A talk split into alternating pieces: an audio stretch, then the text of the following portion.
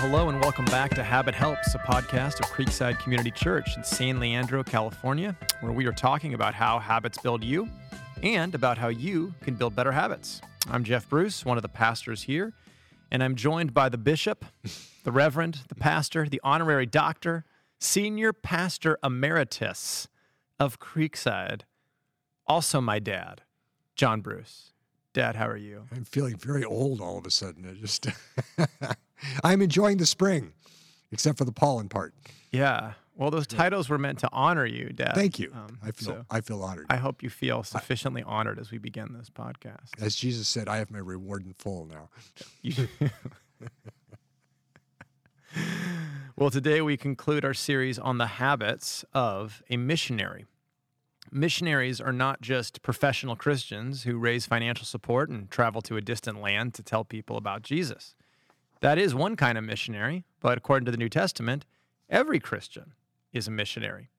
In John 17 and again in John 20, Jesus says, As the Father sent me, so I am sending you. Jesus sends us.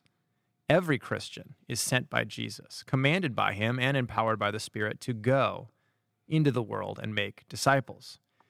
And if you are a Christian, that should impact the way you view every facet of your life because mission is not just something you do in your spare time. No, a missionary is something you are. It's part of your identity as a follower of Jesus, which means you're always sent. Whether you're at work or in your neighborhood or on vacation or with your family, you are always supposed to be functioning as an ambassador, as a representative of Jesus, the King.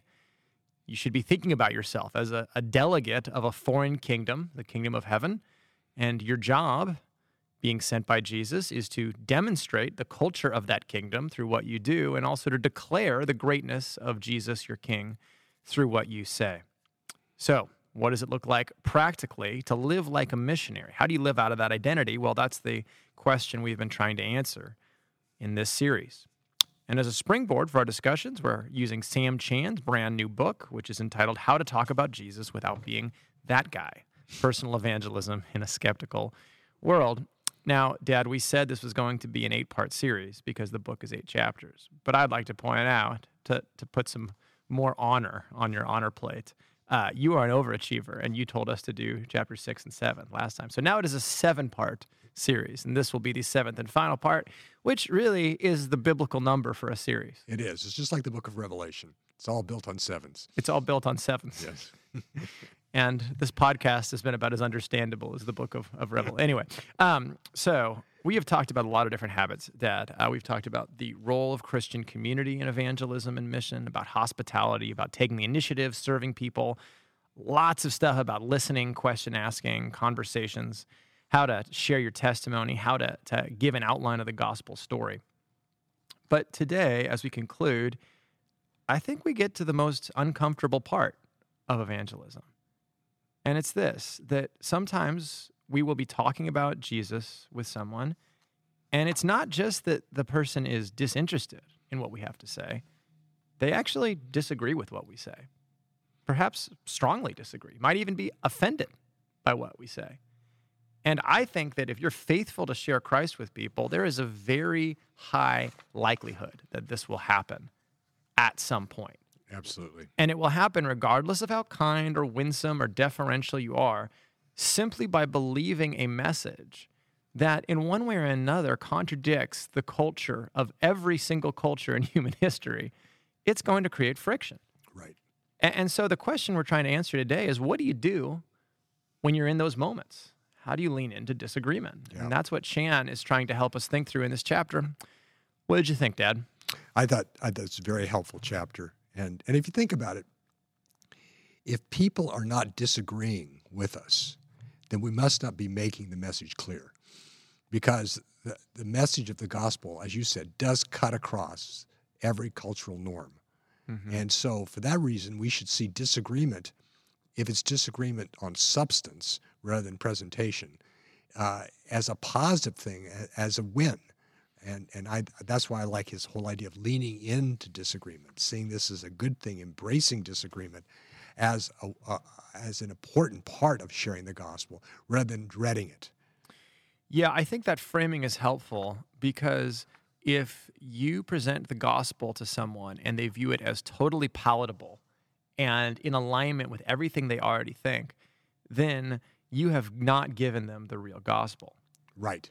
We exactly. are, as Paul says in First Thessalonians, you are turning from idols to God, to the living God. And, and every conversion is an act of repentance where we are, we are releasing and um, rejecting the things we formerly held dear Right. and now embracing um, God and his Lord Jesus. And so, um, yeah, I, I think that's a much more positive framing of it that's helpful that, oh, yeah, this is going to happen. There is going to be something offensive that cuts across because this is a message that they don't already believe. Yeah. And I think it's helpful to, to differentiate between offense and disagreement. Um, if, Yeah. if there is no disagreement, there can be no repentance because there's nothing to repent from. Right. So there has to be some point where we are, are disagreeing and we have to be able to persuade them uh, to, to change what they've previously believed, Mm-hmm. and which is what the Bible calls repentance. Right. Yeah.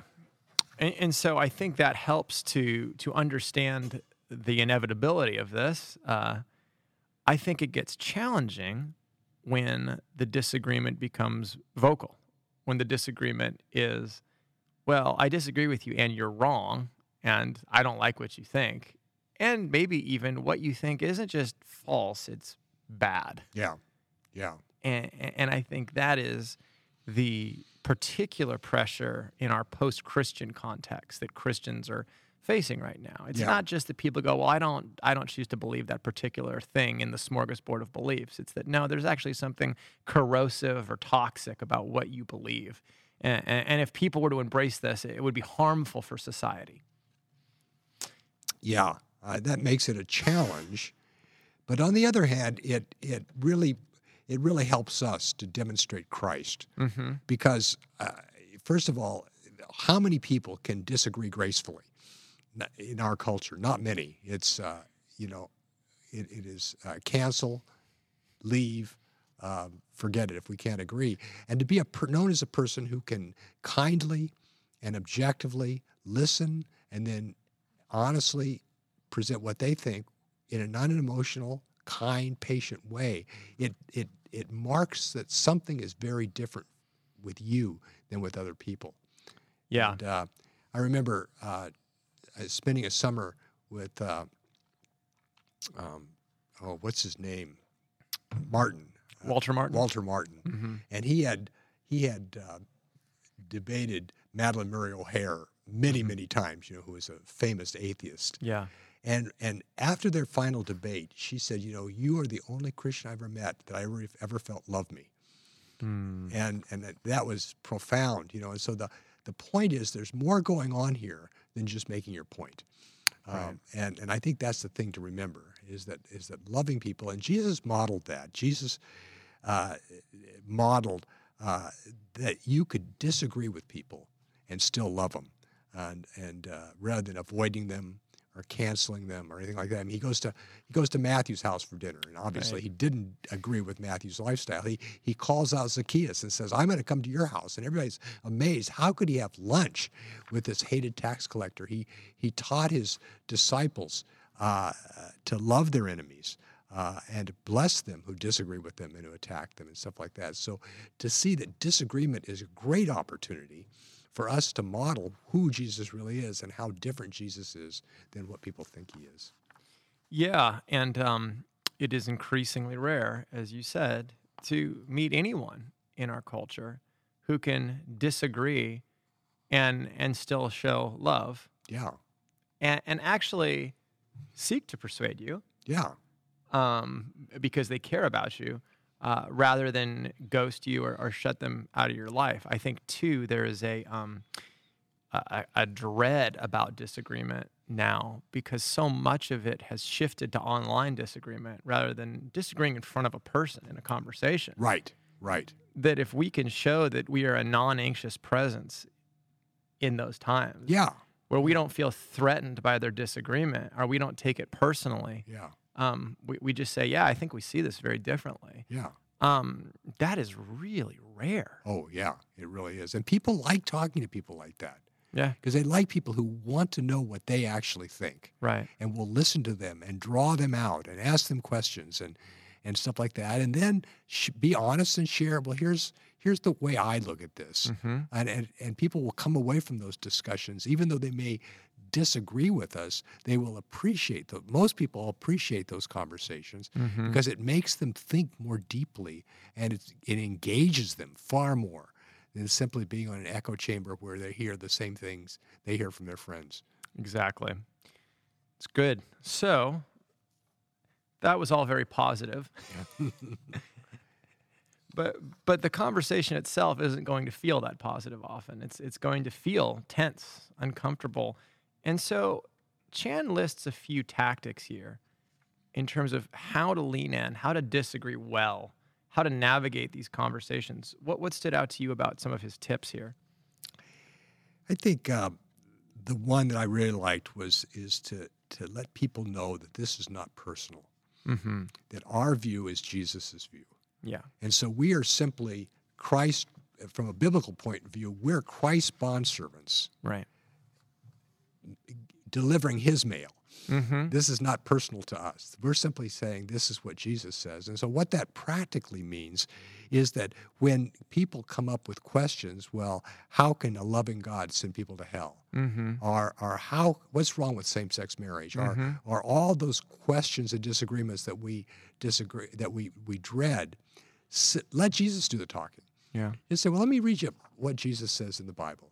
Yeah. And, and what do you think about that? And so it, it shifts from this is a contest between you and me and who's going to win the contest to it's just really about what Jesus says. And, and you can either believe what Jesus says or not. But that's really the issue here. Yeah. It, it's what Christ says.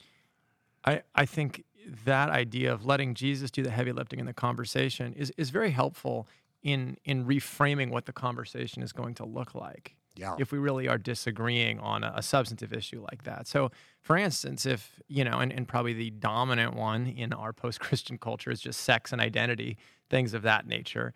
And, and often it's the, the Christian sexual ethic is what people are um, vehemently disagreeing with. Um, it is so helpful, first, to not be defensive, to say, well, what do you think? Um, and, and to ask, okay, well, what is your sex ethic? Because everyone has a sex ethic. Everybody thinks there's good kinds of sex and bad kinds of sex. And it seems in our post-Christian context that it's a it's a pretty thin ethic in a lot of ways. It's something like consent plus being of age in some way for the Yeah. the vast majority of people. And, Yeah. and you might throw a few other contingencies and there are qualifiers. But to say, oh yeah, you know, I think everyone has a view of what makes sex good or what leads to, to flourishing. Um, let me tell you where I get my sexual ethic um, as a follower of Jesus. It starts with Jesus. And hey, can we read Mark 10 together Yeah. and what Jesus says about marriage? Yeah. Yeah. And and right there, you have so much foundation lay with the person. Oh, Jesus is saying that that God created maleness and femaleness, and He created male and female for each other. There's the idea of a covenant there, and not separating it. And so you have the one man, the one woman, the lifelong, the exclusive. It's all right there. And now it's really a Bible study. Yeah.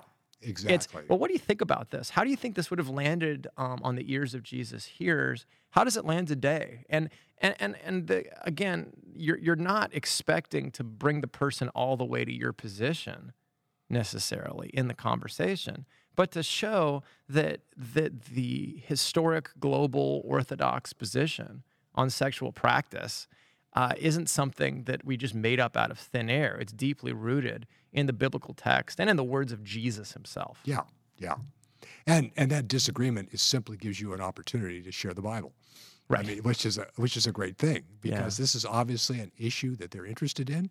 So let's see what Jesus had to say about this because I'll, I think when those questions are asked, they're not against the backdrop of what does Christ say, but they're a backdrop of, of this narrative of the oppressive church, which has uh, you know put people down and tried to to to um, condemn them and judge them and take all the joy out of life and control people and, and and so that's when when people think Christian that's what they're thinking of Right. Uh, and but we're going all the way back long before that as you said but let's look at the actual issue Yeah. and what Christ had to say about it Yeah. And and um I think a good thing to do there is is make Jesus show just how extreme Jesus is, and that he's actually more extreme than you feared. Yeah.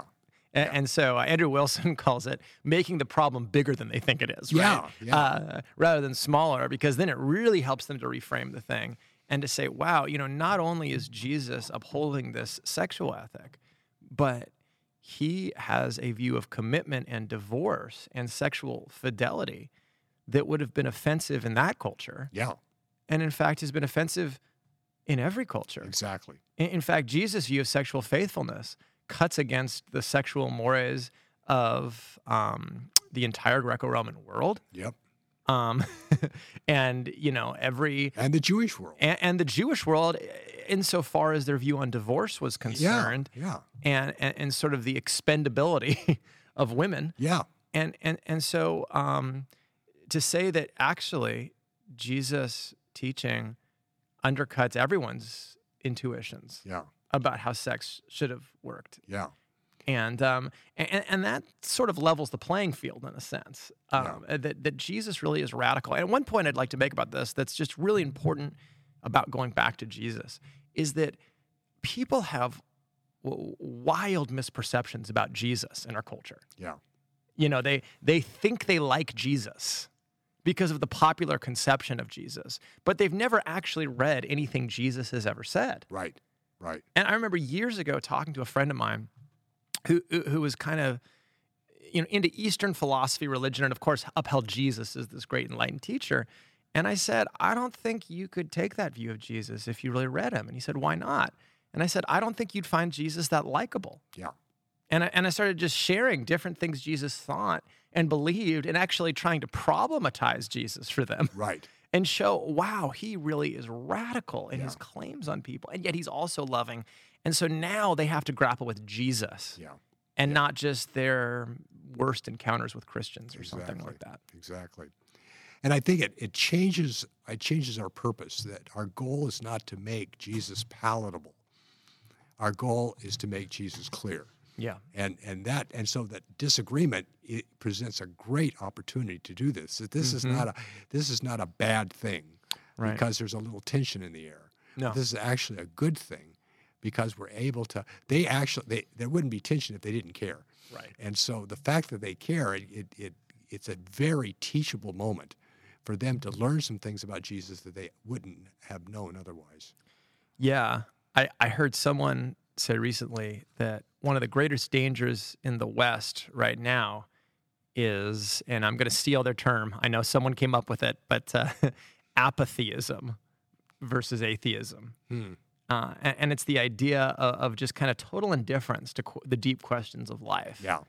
And, Yeah. and that is, I think, much harder to overcome than um, a person who strongly disagrees because then, well, they have values Yeah. They have a sense of purpose and and and that kind of person is actually going to be much more open to discussing the big things than someone who is just indifferent Yeah. And of course, Saul becoming Paul is a great example of that. yeah I mean, Saul was a very zealous enemy of Christ, and he became a very zealous follower of Christ. He was a man of passion. He cared. right yeah so I, I think the idea that our view is jesus view um, as chan says is a great place to start Yeah. Um, and, and then the, the practical implication is just, you know, start thinking through stories. You know, Jesus telling the story of the rich man and Lazarus, you know, and for hell, and Jesus with healing the servant's ear and telling Peter to put away his sword in John 18 when people ask about the church and religious violence, things like that. But but always taking it back to Jesus really helps to defang those conversations and center them in the right place. Yeah. Yeah. So that that's sort of us on the defensive in these conversations, Right, right? That right. that when we're trying to to defend what we believe. But I think sometimes Christians have a presumption in these conversations that's unhelpful, and it's that I have to defend my view only and um, make sure that it's bulletproof. And but the other person has a view, Yeah. Yeah. and that needs to be explored. Exactly. Because ultimately, the, the question here isn't which worldview is bulletproof or is perfect in some sense. The real question is which alternative makes the most sense Yeah.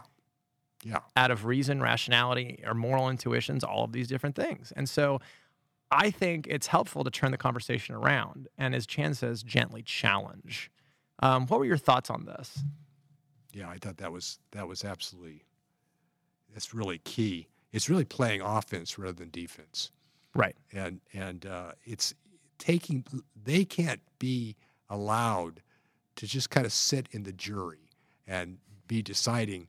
Uh, get, The guilty- dispassionate observer yeah, here of guilty- yeah, that they, you know, they are betting their life on their view. right. You know, so you're you're betting your eternal. I'm I'm betting my eternal life.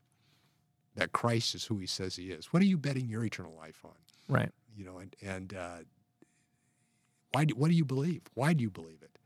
Yeah. and and they go into that. So Yeah. and so I think asking questions, uh, a lot of questions. Well, why do you think that? What do you base that on? Yeah. Is really helpful. And I think what we're doing here is getting people to realize that they have faith commitments that they have made. Yes, and and that their life is not just based on evidence and and sort of making these logical deductions and inferences about how they're going to live. In fact they base their life on presuppositions Yeah. about how the universe works. And um, they have a lot of faith in those. And so we have to ask well where does that come from? Yeah, yeah. And I think it's it's recognizing the moment when to ask those questions, and people will make value statements. Um, this is right. This is wrong. mm-hmm. You know, people make those statements all the time. right And that's when you begin to ask questions. Well, it seems like you say you value this more than this, or you think this is right, this is wrong. What do you base that upon? yeah And and it's just the, the whys. Why? Why? Why? Why? And, and and finally, the why will drive you up the wall because you will suddenly realize you have nothing to base that on other than just that's the way you want things to be. Yeah, it's a useful social construct for society to work, or a lot of these things, or to give my life meaning and purpose. Um, which I'm glad you believe some of those things. I just think I have a radically different foundation Yeah. on which to base those Yeah. Than you do. I, I think with disagreement, it, it's often going to be in the realm of, of ethics, right? Or what we ought to do or what we ought to be. Right. Especially in our culture. You know, I I don't get lots of questions anymore about the historicity of the resurrection or arguments for God's existence or things like that. It's it's really ethical dilemmas. Yeah. Right? Yeah. About identity, freedom, sense making, justice. Those are the big questions people seem to be asking now rather than kind of the classical apologetic questions of how can I prove Christ's resurrection from history or the Bible's reliability or Right. things like that. Right. And and so I think a great place to start is is realizing that so much of our mental architecture in the West is um, uh, was given to us by Christianity, and and then to explore that with other people. And so, for instance, like universal human rights, that's a thing that like everybody in our culture seemingly is going to subscribe to. Yeah. But in the history of humanity, that's a relatively new idea that, that every human has equal dignity and, and has some, we have some equal obligation to each human to treat them the same, right? Yeah. And so whenever people talk about equality, equity, equality of opportunity, equality of outcome, all of these things, there is a very Christian presupposition at the heart of it. Yeah. Yeah. Yeah. And and even today, there are plenty of cultures in the world that don't share that assumption of universal human rights, and would in fact say it's cultural imperialism for you to foist this idea of universal human rights on our culture. Yeah. And, and yet we have this intuition that no, of course humans are equal Yeah. in some sense. Well, where does that come from? Yeah. I think that's a great thing to interrogate with people. Yeah. I think a good strategy on, on, on doing that is is you want to you want to build agreements. So you start with what you agree with. Yeah. You know, and you say, you know, okay, so you believe in universal human rights. Let's take Right. that one. I agree. Yeah. And gives it here's some ways I agree with that, and stuff like that. But I, the one question I have is is what's your foundation? Let's say, let's say you're talking to somebody from Saudi Arabia Mm-hmm. um, who don't believe in rights for women, Right. certainly don't re- believe in rights for non-Muslims. Yeah. Um, how would you How would you persuade them? how would you persuade them? How would you argue with them? Right. um, from from your point of view. And it's it's kind of the Columbo principle. Mm-hmm. Remember that the old detective Columbo was great because he would make people feel totally safe, and uh, that we're all we all agree we're all friends and stuff like that. He said, "Oh, oh, one thing that bothers me is," and he would zing them with a question, Mm-hmm. then that that kind of stripped. Uh, stripped the, the suspect down Mm-hmm. and they reveal something. I think that's kind of a good technique is that that we start with what we agree on, but then we go, but what do you? Why do you believe that? Right. Yeah, I, I think that's great. Um, yeah, Chan lists human rights and dignity, human equality as great things to explore. I think human freedom and agency, Mm-hmm. and and just that we have this dignity of agency and the importance of choice. Um, of course, from a perspective of the hard sciences, um, it's very hard to determine what human freedom would be or, or what it is. And I've heard plenty of atheists say that the idea of human freedom is just a useful fictional story we've told ourselves to give our life meaning and purpose. But, you know, there's no freedom, there's no intention, there is no purpose. Um, we are just happening. It's just determinant. yeah, it's already it's already been determined, and, and so I think that idea of freedom is another great one to interrogate with Yeah. people to say this seems like a prized thing and an intuition we really need even for our own system of justice to work. Where does that come from? Yeah, How does that work? I think freedom is also so prized in our culture. It's good to interrogate the limits of freedom with people. Um, I tried to do that in our sermon this week, where, you know, stealing from Mark Sayers, I talked about how freedom and meaning have kind of an inverse relationship between each other, where if the goal of life is just to be as free as I possibly can do, be and do whatever I want, um, it ultimately drains life of meaning yeah, because meaning is transcendent. It it lays a claim on you. There's a story to live for that's bigger than me. There's a duty that's bigger than me. That's that that overrides what I want in any given moment. And so I think talking at that level about some of these questions helps people to see um, maybe some holes in their worldview or how they've thought about what the good life could look like. exactly. And, and then it gives us a window to, to, to, to do some sense making Yeah, with them Yeah. and, and help make sense of their moral intuitions and their intuitions about life. And I think in this particular moment, that's a lot more of the kind of apologetics we're going to be doing than answering questions of history and philosophy. Yeah. Because frankly, the people I meet just don't care Yeah. that much about those. yeah, yeah. I agree. I agree. Yeah, it just uh, you can believe in freedom, but f- just the concept of freedom doesn't tell you how to use that freedom. And know, uh, or what you're here for. yeah, well, th- what you're here for is going to determine how you make how you use your freedom. I- exactly. If you, Do you have a purpose or not? Yeah, and, exactly. and it, it will come back to that question. And what's so interesting about the ideas of freedom and intentionality is we borrow that language all the time in our contemporary discourse.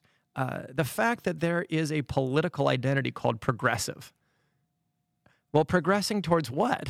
Yeah, a better future. What is the better future? Th- There has to be some heaven in mind here that you have that you think humanity should, you know, progress or evolve Yeah. toward. yeah, Of course, from a scientific perspective, it's it's nonsense to say that you would be evolving toward anything other than um, what you're determined to evolve toward. But what is this purpose? What is this ideal future you're fighting for? yeah, So, so the ideas of history progressing, universal equality, universal dignity, this is um, something that the Christian worldview has bequeathed to the West. And I think just interrogating those things makes for some very interesting conversations Yeah. with people where we don't always feel like we have to defend everything that we are believing in any given moment. right, right. No, you've kind of got to deconstruct the foundation they're standing on Exactly. before they see the need for another foundation. Right. And I think a lot of people, they, some people think deeply, some people don't think that deeply, but all, everybody believes things like, doesn't matter what you believe as long as you're sincere, and and and there's you know and there's lots of easy ways to uh, to ask questions about something like that. You know, Mhm. you're at the hospital and and the uh, doctor prescribes a particular uh, uh, drug for you, and the nurse puts the wrong drug in hmm um, she could be very sincere and sincerely believe that's what she read, but your your body's still going to not do real well with that. You know, and sincerity ha- has its limits. You know, it's good to be Yeah. sincere, but you can be sincerely wrong. Yeah, I don't think people apply that belief to what vaccine uh, they've gotten over COVID or something like that. Yeah, I Yeah. think they really want it to work. Yeah, yeah, no, just just the objectivity of truth and things like that Yeah. come through in that. No, it's good. I think I think too realizing that after you have that disagreeable conversation and you don't see eye to eye, um, telling the person, "Hey, I really enjoyed this, Yeah. and would love to talk about this in the future," because what it does, what it communicates, is that my friendship is not contingent on us meeting on this issue. Yeah. And boy, is that rare Yeah. Yeah. um, at this moment oh, yeah. to have a friend like that. yeah. Yeah. No, it's really win the friendship rather than the argument. Mm-hmm. That's the goal. Right. as he says, and uh, it is rare.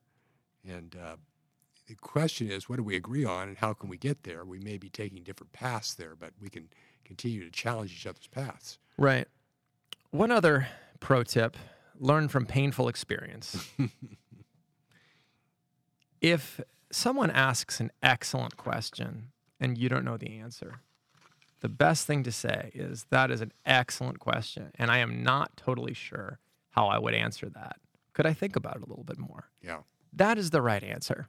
yeah, The right answer is not coming up with some half baked thing, uh, taking a few verses out of context and pulling out a few facts that aren't really facts, um, because that will damage your credibility and and will show you're not really open to a conversation. yeah, Uh, you're, you're just trying to get your point across. So so it's much better to just have the humility to say and let that spur you to go study more, learn more, um, have a more deeply informed and formed faith. yeah.